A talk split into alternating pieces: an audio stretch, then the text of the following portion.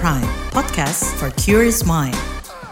Hai Sapieners Yuhu Sapieners, how's your day going, Bun? Gue mah gini-gini aja ya kan. Tapi makin panas aja nih ibu kota, makin gerah bun. Aduh, bukan cuma ibu kota aja sih Bun yang makin panas. Ini gue mau kasih tahu sesuatu yang kayaknya bikin lo akan semakin kepanasan lagi nih. Apa tuh? Negara tetangga kita nih ngajak berantem lagi gegara nyaplok lagu ciptaan Ismail Marzuki. Halo, Halo Bandung. Diganti jadi versi mereka yaitu Halo Kuala Lumpur. Hamdalah Indonesia nambah satu provinsi lagi ya. Liriknya kan harusnya Halo Halo Bandung, tapi jadi Halo Kuala Lumpur, ibu kota keriangan. Hello Kuala Lumpur, kota kenang-kenangan. Duh, cemana coba ini improvisasinya udah kelewat batas sih menurut gue. It's so identical nggak sih? Tapi akhirnya ya kali ini pemerintah Indonesia nggak tinggal diam sih ya KBRI Kuala Lumpur juga kan udah melayangkan aduan tuh ke Komisi Komunikasi dan Multimedia Malaysia Intinya sih udah ada langkah hukum lah yang bisa dilakukan oleh pemegang hak cipta lagu Halo Halo Bandung kalau mau Ini tuh ibaratnya kayak punya tetangga rumah yang rese gak sih bun? Kalau lagi gak ada drama ya diada-adain aja biar heboh gitu. Di Javu deh gue sama kejadian di Sidoarjo Jawa Timur. Ini kan ada ibu tetangga gitu ya nyari gara-gara terus sempat ditahan beberapa bulan. Begitu keluar langsung nyari masalah lagi. Hah, ya pesan moralnya adalah kita kudu hidup lebih kreatif ya. Duh tapi no comment sih gue. Tapi juga nggak usah jauh-jauh ke negara tetangga. Di negara ini juga ada tahu konflik yang aduh memanas bun. Ini bentrok antar warga di Rempang, Batam, Kepulauan Riau dengan aparat setempat itu kan ya. Kan penyebabnya karena penduduk setempat itu menolak lah direlokasikan gara-gara di pulau itu akan ada proyek strategis nasional atau PSN Rempang Eco City. Yes, betul banget. Dan lagi-lagi kasus Rempang ini menambah daftar panjang bentrok warga dengan aparat. Ini puluhan orang ditangkap pula kan. Adanya PSN itu tujuannya memakmurkan masyarakat lewat pengembangan kawasan dan penyerapan tenaga kerja. Tapi apalah artinya kalau misalnya malah warga sendiri yang dirugikan? Tapi entah kenapa nih ya kalau bicara konflik lahan tuh kan almost always tuh gitu aja siklusnya gitu. Warlocknya digusur, bentrok, ditangkap, nggak ada gitu ya solusi yang nggak represif gitu ya. Anyway, kamu lagi dengerin FOMO Sapiens dari KBR Prime, jalan pintas yang nggak bakal bikin kamu ketinggalan berita atau peristiwa di sekitar kamu. Saya Aika. Dan saya Ian Hugen.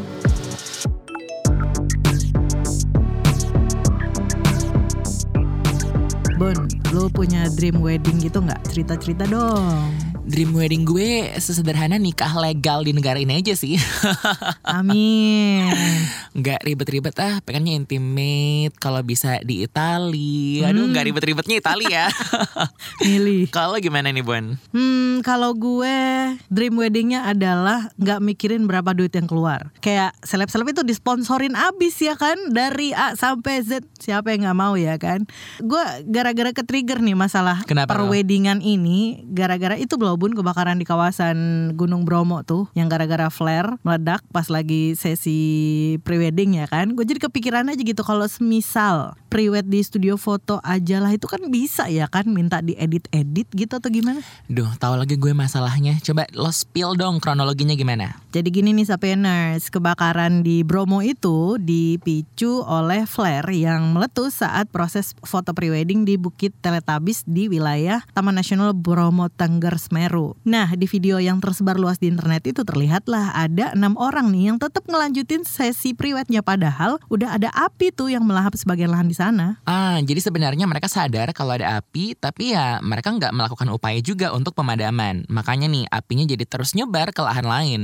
Ya mereka kira bisa langsung padam begitu aja kali ya. Area yang terdampak dari kebakaran ini kan juga nggak main-main kan. Jadi dari kayak area Kerajaan, Ngadireji, terus Kecamatan Sukapura dan area Gedong, Sariwani, Kecamatan Sukapura. Terus ada juga tuh sampai ke Bukit Plentong, Kabupaten Malang dan kawasan Jemplang Watu Gede, Kabupaten Malang. Nah, itu dia Bun. Kepala Balai Besar Taman Nasional Bromo, Tengger, dan Semeru, Hendro Wijanakarto, angkat bicara terkait luasan lahan yang terdampak kebakaran dan masih belum dapat disebutkan besaran luas lahannya karena tim gabungan masih fokus memadamkan dan pembasahan di area bekas kebakaran. Tapi yang pasti per Senin 11 September, kebakaran sudah mencapai 500 hektar. Waduh, ini tambahan juga nih Sapieners. Tim drone itu juga sedang diminta nih untuk identifikasi titik api tapi belum diminta hitung luas secara keseluruhannya nih ya. Jadi bakal dihitung tuh nanti setelah kebakarannya padam total gitu. I see dan yang sedihnya juga nih ya, kebakaran tersebut sudah sempat padam di semua titik. Namun per Selasa 12 September, api kembali menyala akibat hembusan angin yang sangat kencang. Wah ini kalau bicara apa kerugian ya gara-gara kebakarannya juga nggak main-main kan sebenarnya. Apa aja tuh Bun?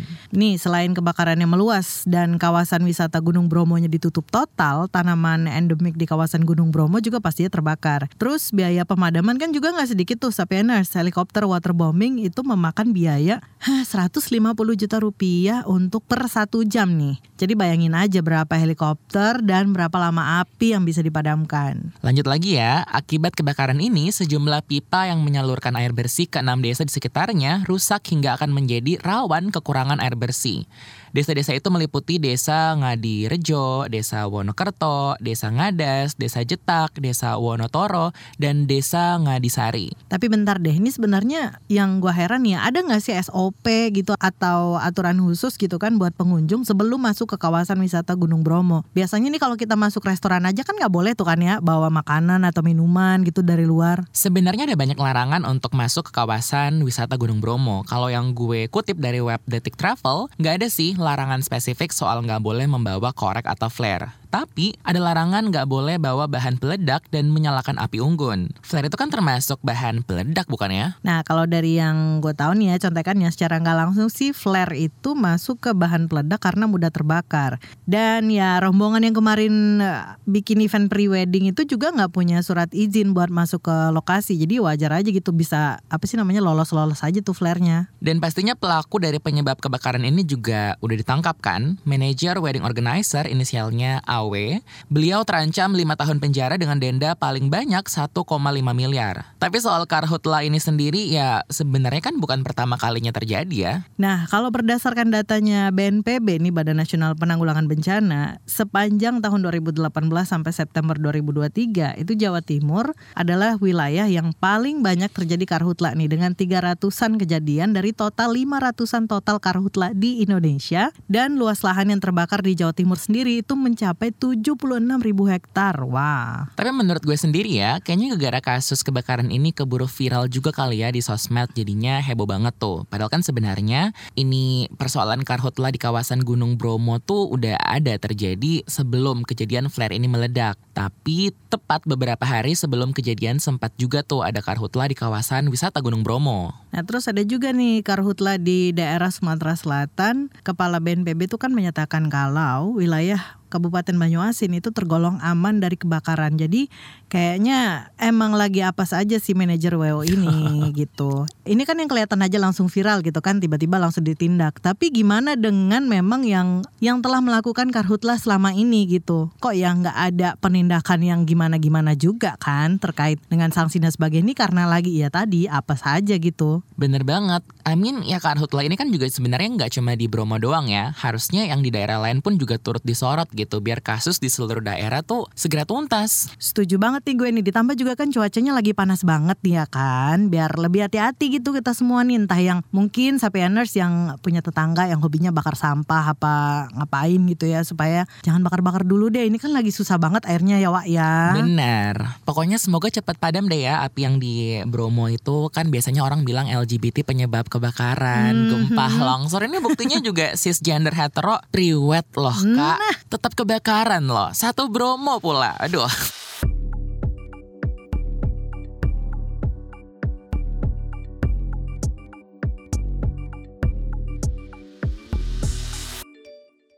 Bun, Hmm, lo main dating apps kan? main lu juga kan ngapain lu lagi nge-swipe. Ntar aja dah kan ceritanya kita lagi kerja ini. ya nggak sekarang juga kali. Namanya juga dating apps itu kan aplikasi kencan ya, wajar gitu. Diperuntukkan buat yang nyari pasangan. Ini biasanya loh ya. ya minimal buat nyari teman ngopi atau nyari dukungan caleg. Itu kan yang belum lama ini kejadian kan dan jadi omongan warganet. Itu loh bacalek DPRD Kabupaten Pasuruan Jatim kan malah pakai Bumble buat kampanye. Oh, pakai yang premium pula, Bun. Ngakak tapi gue relate lagi. Gue pernah ada event, gue nge-DJ. Eh, Terus semua cowok Bumble yang ngajak gue ketemuan, gue suruh datang ke event gue. itu kan namanya menggunakan dating apps untuk Betul. mempromosikan Betul. event yang mengundang saya Betul gitu. sekali. Gak apa-apa sih sebenarnya, tapi ya demi fitur lengkap ya Besti. Udah izin juga pula sama pacarnya. kan terbukti tuh katanya banyak dapat DM terus jadi rame. Program belum tampak, yang penting viral dulu aja kan. Kampanye tipis-tipis nih di lapak anti mainstream. Kan Instagram, Twitter, TikTok, Facebook biasanya banyak tuh dipakai sama para calon peserta pemilu buat tampil biar dikenal orang. Ya sejauh ini ini sih yang paling jauh ya kan. Atau kayak yang tiba ini deh muncul tuh di tayangan azan ya kan di salah satu stasiun TV swasta tuh. Ya meskipun gak ada penyampaian visi misi, tapi ini kan di momen jelang pemilu gitu ya. Itu kan bakal apa sih semua yang dilakukan oleh para bakal calon peserta pemilu ini kan bakal munculin tanda tanya publik ya kan. Tapi emang ada-ada aja sih strategi kampanye halusnya orang-orang ini. Ember, ini jangankan yang halusnya bun ya. Yang lebih kentara juga banyak. Ini kan para elit politik yang bakal maju sebagai capres cawapres cawapres kan mulai menebar janji-janji surga nih kalau misalnya nanti mereka terpilih gitu. Hmm. Pertama, Bapak Prabowo bakal punya program makan gratis loh buat para pelajar, siswa prasekolah, sampai ibu hamil. Ini sama upaya biar Indonesia swasembada pangan jadi nggak perlu impor lagi. Nah, sementara kalau Ganjar Pranowo itu punya rencana menaikkan gaji guru sampai puluhan juta rupiah per Wah. bulan. Uh, selain itu, bakal lanjutin juga nih pembangunan ibu kota Nusantara IKN dan pengen terus melanjutkan upaya pemberantasan korupsi. Kalau Anies gimana, Bun? Nah, kalau Anies Baswedan nih fokusnya ke memperbaiki keluarga di Indonesia dengan berupaya menghapus kekhawatiran keluarga Indonesia atas empat isu yaitu bahan pokok terjangkau, lapangan pekerjaan, jaminan kesehatan, dan akses pendidikan berkualitas. Sementara nih, kalau baca wapres Muhammad Iskandar alias Caimin itu janji mau ngasih listrik dan BBM gratis untuk seluruh masyarakat. Wah, ini janji-janjinya pada bombastis semua ya. Tapi yang terakhir kayaknya agak agak halus sih menurut gue. Namun ku hanya ingin berkata ya kan, dari mana duitnya, dari mana? Tapi lu sebagai pemilih muda nih Bun, ngelihat segambreng janji ini ada yang nyantol di hati gak sih? No comment ah. No comment. Takut Itu jadi empat episode tadi. sendiri deh ini. Tapi kalau sendiri gimana? Hmm, yang itu tadi sih udah mencurahkan hati gue gitu. Ntar dulu deh, ini dari mana duitnya? Kalau lu kepilih kan duit kita kita juga ya kan yang dipakai gitu. Tapi entahlah ya, belum ada yang berhasil mencuri hatiku. Ini masih gue swipe left semua kayaknya. Iya ya, karena dari semuanya ini belum ada yang kayak sounds realistic gitu loh. Nah itu dia. Janji mah ya tinggal janji gitu ya. Tapi janji sebenarnya tahu nggak sih adalah utang loh. Jadi harusnya sih kalau misalnya terpilih ya kudu dilunasin gitu. But as we all know, janji politik kan fluid banget. Kebanyakan sih justru ngilang setelah dapat jabatan. Nah, BTW nih, Sapieners, periode kampanye pemilu mendatang ini kan cukup pendek tuh. Dari 28 November 2023 sampai 10 Februari 2024. Jadi itu cuman ya masa kampanye hanya sekitar 75 hari lah. Makanya nih kemudian pada ngumbar-ngumbar janji dari sekarang kali ya. Tapi untuk pemilu 2024, jumlah pemilih muda tuh bakal mendominasi total pemilih nasional loh, yakni sebesar 50 sampai 60 persen Sapieners. Apa iya anak-anak muda bakal kemakan janji-janji manis para elit politik?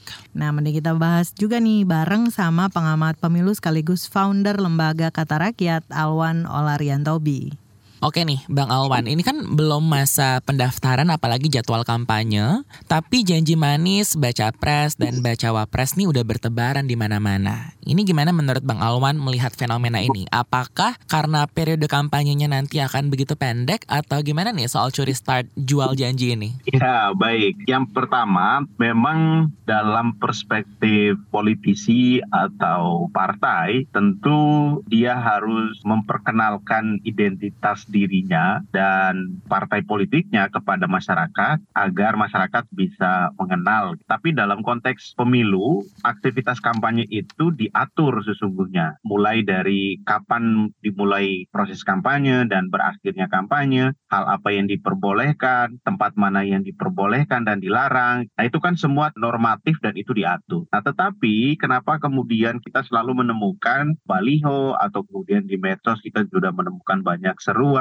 banyak ajakan, banyak janji-janji dan lain sebagainya. Nah, fenomena ini sesungguhnya yang pertama adalah memang harus kita akui bersama durasi kampanye kita yang sangat sedikit atau sangat pendek waktunya, maka kemudian dilakukanlah sosialisasi. Menurut partai itu mereka melakukan kita ini bukan kampanye, kira-kira begitu. Jadi waktu yang begitu pendek itulah yang membuat partai politik kita, pasangan calon sudah mulai menebar baliho, janji-janji dan ajakan-ajakan. Dan yang kedua adalah faktor ketidakpercayaan diri dari seorang calon uh, atau seorang politisi atau partai-partai tertentu. Padahal kalau kita lihat mayoritas aktivitas baliho kemudian aktivitas campaign-campaign lainnya itu dilakukan oleh partai parlemen, bukan partai baru. Nah sesungguhnya partai parlemen ini kan sudah dikenal, apalagi dia caleg uh, petahana atau kemudian tiga kandidat bakal calon presiden kita yang banyak melakukan aktivitas itu kan orang-orang yang popularitasnya sudah tinggi. Tapi kenapa masih melakukan aktivitas itu di luar masa kampanye? Nah ini kan satu dimensi yang bisa kita sebut sebagai dimensi ketidakpercayaan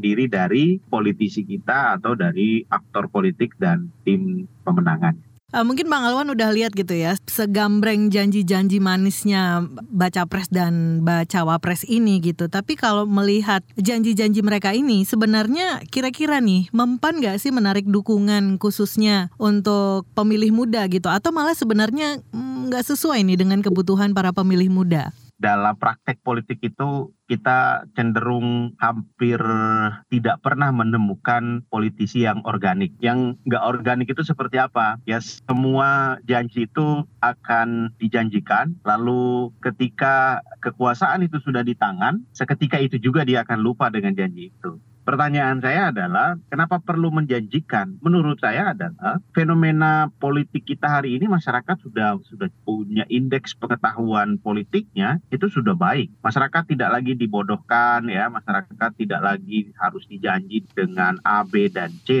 Nah, justru janji-janji itu bisa menjadi blunder politik atau bumerang politik bagi kandidat tersebut. Nah, maka baiknya adalah dibangun narasi, kultur dan iklim politik kita yang bergagas dasar supaya orang diajak berpikir dibangun rasionalitas politik ya sehingga masyarakat bisa memahami apakah janji politik itu mampu menarik kelompok milenial. Nah, kelompok milenial ini punya tipologi instan, rasional dan simpel ya. Nah, kalau kemudian janjinya itu adalah menurut anak-anak milenial itu tidak rasional, maka dia tidak akan memilih banyak media, metode, dan cara campaign para bakal capres ini kan juga didesain dengan semilenial mungkin kan. Tetapi kalau isi dari kontennya itu tidak milenial pun juga percuma. Jadi sejauh ini kita belum melihat bahwa kelompok milenial itu terakomodir atau tidak. Maka Mbak, saya selalu mengatakan bahwa jangan bicara milenial kalau tidak mengajak milenial. Kadang-kadang milenial ini hanya dikapitalisasi dalam urusan politik karena punya komunitas dan dan populasi yang besar, lalu hanya untuk untuk menggait kelompok milenial lalu ya sebatas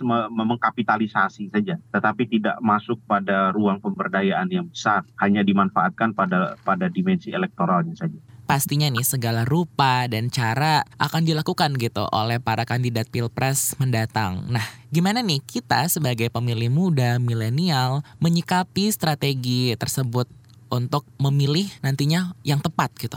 Dinamika politik kita hari ini adalah kita diberikan kemudahan dalam konteks keterbukaan informasi, digitalisasi yang begitu cepat seseorang bisa mendapatkan informasi, maka kita mampu memprofiling siapa pun itu calon presidennya atau calon wakil presidennya di mana pun kita mau setiap rekam jejak masa lalu, prestasi, capaian-capaian positif yang dilakukan atau yang sudah terjadi oleh tiga pasangan calon atau siapa pun pasangan calon dan itu sangat mudah diakses. Apa sisi negatifnya? Sisi negatifnya juga anak muda yang pemilih yang belum rasional, dia rentan kemudian ternodai dengan informasi-informasi negatif atau negatif campaign. Pada akhirnya apa? Kita mudah mempercayai satu informasi negatif. Itulah sesungguhnya kenapa bahwa milenial harus mampu menjadi ikon dalam konteks perubahan mengatakan bahwa dimensi dan iklim politik kita ke depan harus dibangun pada dimensi politik yang rasional, politik yang bergagasan, politik yang kreatif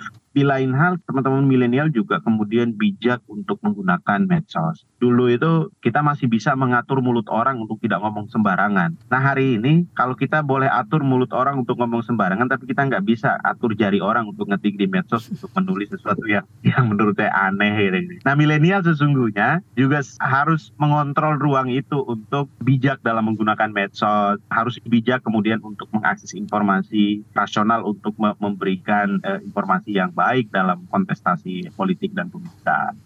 Kalau parpol terus mereka yang baca pres, baca wapres dan yang mau siap-siap nyalek gitu ya. Kan bilangnya dalihnya kan sosialisasi gitu bukan kampanye gitu ya. Tapi kalau kita lihat fenomenanya adalah yang kemarin eh, baca lek DPRD nih nyari dukungan kan lewat aplikasi kencan gitu ya atau yang sempat viral nih yang muncul di tayangan azan gitu kan walaupun nggak menyampaikan visi misi tapi Bawaslu bilang ini nggak termasuk kampanye gitu. Nah, gimana atau apa celahnya nih untuk penyelenggara pemilu itu bisa mener menertibkan upaya-upaya kampanye yang bisa dibilang kampanye alus gitu semacam ini. Baik menarik ini ya karena pertanyaan dan fenomena ini tuh sedang banyak diperbincangkan. Tetapi kampanye itu kita lihat secara definisi dulu misal. Definisi kampanye dalam undang-undang itu kan aktivitas dari pasangan calon atau tim pemenangan dan dalam aktivitas itu ada upaya ajakan memilih ya, penyampaian visi misi, citra diri ya. Itu baru disebut dengan kampanye. Tetapi hari ini dengan fakta bahwa ada muncul ya ada muncul calon presiden adanya di azan maghrib ada beberapa caleg yang menggunakan aplikasi kencan untuk berkampanye. Lalu apakah itu disebut kampanye? Nah ini kalau kemudian kita memahami definisi kampanye itu secara normatif maka tidak akan ketemu. Misal Pak Ganjar muncul Pak Erik muncul ada Pak Julhas bagi-bagi uang apakah itu disebut kampanye? Karena syaratnya tidak terpenuhi. Tetapi ya tetapi secara tersirat secara politis itu sudah kampanye sesungguhnya. Karena orang sudah melihat, karena kampanye itu kan nggak selamanya harus ajakan memilih. Citra diri saya yang muncul saja. Nah itu itu sesungguhnya makna kampanye itu. Tapi secara normatif kita tidak bisa kemudian mengatakan bahwa itu itu kampanye. Nah itu yang kita sayangkan dari kelembagaan Bawaslu hari ini yang tidak berani memberikan satu statement bahwa itu kampanye dan itu pelanggaran atau kemudian upaya pencegahannya seperti apa. Nah itu sikap itu yang tidak muncul.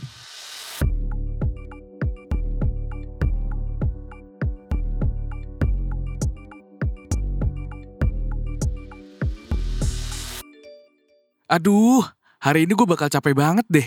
Masuk pagi buta, full sampai sore, ditambah harus kerja kelompok. Pusing banget.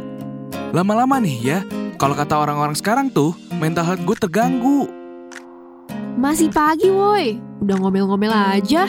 Nih, biar lo nggak overthinking apalagi jadi self-diagnose, coba deh lo dengerin podcast Disco. Apa? Ke disco? Disco, diskusi psikologi. Itu podcast woi, podcast. Menghadapi kenyataan dunia emang gak mudah. Tapi jangan sampai kesehatan mentalmu terganggu apalagi sampai self-diagnose. Cus dengerin Disco, diskusi psikologi, persembahan Into the Light Indonesia dan KBR. Disco membahas beragam topik seputar kesehatan mental langsung dari pakarnya. Disco, diskusi psikologi, hapus stigma, peduli sesama, sayangi jiwa. Simak di kbrprime.id dan platform mendengarkan podcast lainnya. KBR Prime, podcast for curious mind. Aduh, Hmm. ini pekan ini tuh nggak cuman cuaca aja yang gerah ya, tapi berita juga bikin hati panas gitu. Apalagi Beste. Lo ngikutin gak sih kasus penggerebekan rumah produksi di Jaksel yang bikin ratusan film porno itu? Oh iya, FYI ini Sapieners, Polda Metro Jaya itu ngegrebek rumah produksi itu dan nangkep lima orang tersangka. Nah kasus ini terungkap lewat patroli siber di mana polisi menemukan situs layanan video streaming berisi sejumlah film porno. Ada juga tuh pesta orgi di seputaran Jaksel yang dibubarkan sama polisi. Waktunya pun juga deketan ya, kali ini karena ada laporan warga. Yang menarik adalah gercep banget tuh aparat kalau menindak soal beginian. Sat-set abis. Ini beda perlakuannya kalau misalnya ada laporan kasus lain gitu. Lo tau gak sih kasus terbaru ini? Suami yang ngebunuh istrinya di Cikarang Barat, Bekasi. Oh iya iya iya gue inget Yang viral pekan ini kan Intinya gue gak bakal nyampein detail kasusnya di sini sih ya Sapieners Tapi yang jelas sebelum meninggal Si istri itu sempat curhat nih di medsos Sampai lapor juga gitu ke Polres Metro Bekasi Soal KDRT yang dilakukan suaminya Tapi entah kenapa ya laporannya dihentikan Dan pelaku pun gak ditangkap gitu Sampai ya akhirnya kejadian naas kemarin itu Itu dia, sangat disayangkan kasus KDRT itu nggak dianggap serius sama petugas. By the way, kalau kasus di Bekasi itu motifnya katanya adalah sakit hati dan faktor ekonomi. Kalau menurut pihak kepolisian setempat. Aduh, ini faktor ekonomi alias duit itu emang sering banget ya jadi pemicu masalah gitu ya. Jadi masalah keluarga, bisa ngerusak pertemanan. Pokoknya panjang lah urusannya. Nggak jarang ya bisa fatal sih seperti yang kasus tadi itu. Nah, ngomongin soal masalah finansial, FOMO Sapiens pernah bahas juga nih beberapa kali soal pinjaman online atau pinjol. Ini kan masih marak aja ya perkara itu karena merembet ke mana-mana. Baru episode lalu kita bahas gimana soal utang bakal ngaruh ke kesempatan dapat kerja. Ingat nggak Sapieners? Iya, nah itu dia ya karena emang gede banget nih ya Bun ya. Jadi datanya OJK nih kredit macet pinjol itu mencapai 1,7 triliun. Nah kasus kredit macet pinjol ini didominasi oleh kelompok usia Gen Z dan juga milenial. Belum lagi ditambah maraknya judi online belakangan ini ya kan. Exactly, Institute for Development of Economics and Finance mengungkapkan bahwa peningkatan jumlah transaksi pinjol belakangan ini tuh berkaitan dengan aktivitas judi online. Nah, menurut Indef, banyak masyarakat yang kalah bermain judi online mengajukan pinjaman di pinjol untuk melanjutkan perjudiannya. Waduh, ini bukannya lepas dari jerat pinjol tapi malah makin tenggelam gitu di dalam putaran pinjol itu aja udah banyak tuh kan pengalaman orang-orang yang terpaksa tambal sulam kan dari pinjol ke pinjol untuk nutupin tunggakan utangnya gitu dan ada kemudahan-kemudahan pula yang diberikan nih oleh penyedia pinjol buat si peminjam kan ya misalnya kayak iming-iming lekas cair gitu-gitulah. Lumrahnya sih dilakukan lewat aplikasi gitu ya. Eh tapi lo tau gak sih Bun, ternyata ada modus baru nih.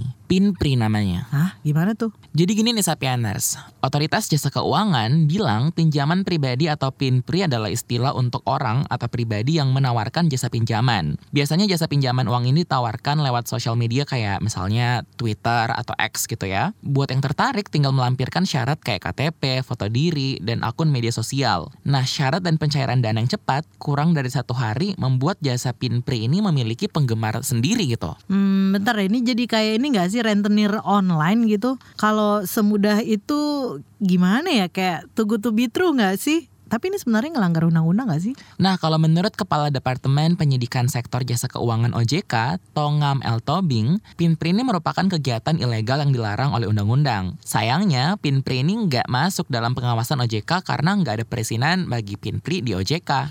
Wah, intinya kita kudu waspada dan juga memperhatikan peminjaman dana yang berpotensi merugikan kita dalam banyak hal ke depannya nih Sapieners. Dampaknya tuh nggak main-main ya, mulai dari adanya potensi penyebaran data pribadi peminjam, terus bunganya pun sangat tinggi. Belum lagi teror atau intimidasi pelaku pinpri apabila peminjam nggak bayar pinjaman tepat waktu. Ini menilik potensi kerugiannya, OJK juga menganjurkan masyarakat nggak melakukan peminjaman uang lewat pinpri untuk kebutuhan apa pun. Aduh, ini kan banyak kemungkinan ya bisa terjadi nih. Bisa aja nih ya ada orang iseng yang ngakunya jadi pinpri gitu, terus jadi rentenir ya kan. Tapi niatnya ngumpulin data pribadi kita gimana tuh? Ya bisa aja kan disalahgunakan tuh data-data kita. Ya kalau terpaksanya pakai pinjol ya kudu mastiin pinjolnya yang legal dong. Untuk ngecek bisa langsung buka situs OJK di www.ojk.go.id ataupun WhatsApp resmi OJK di 081 157 157 157. So, tetap waspada ya Sapieners.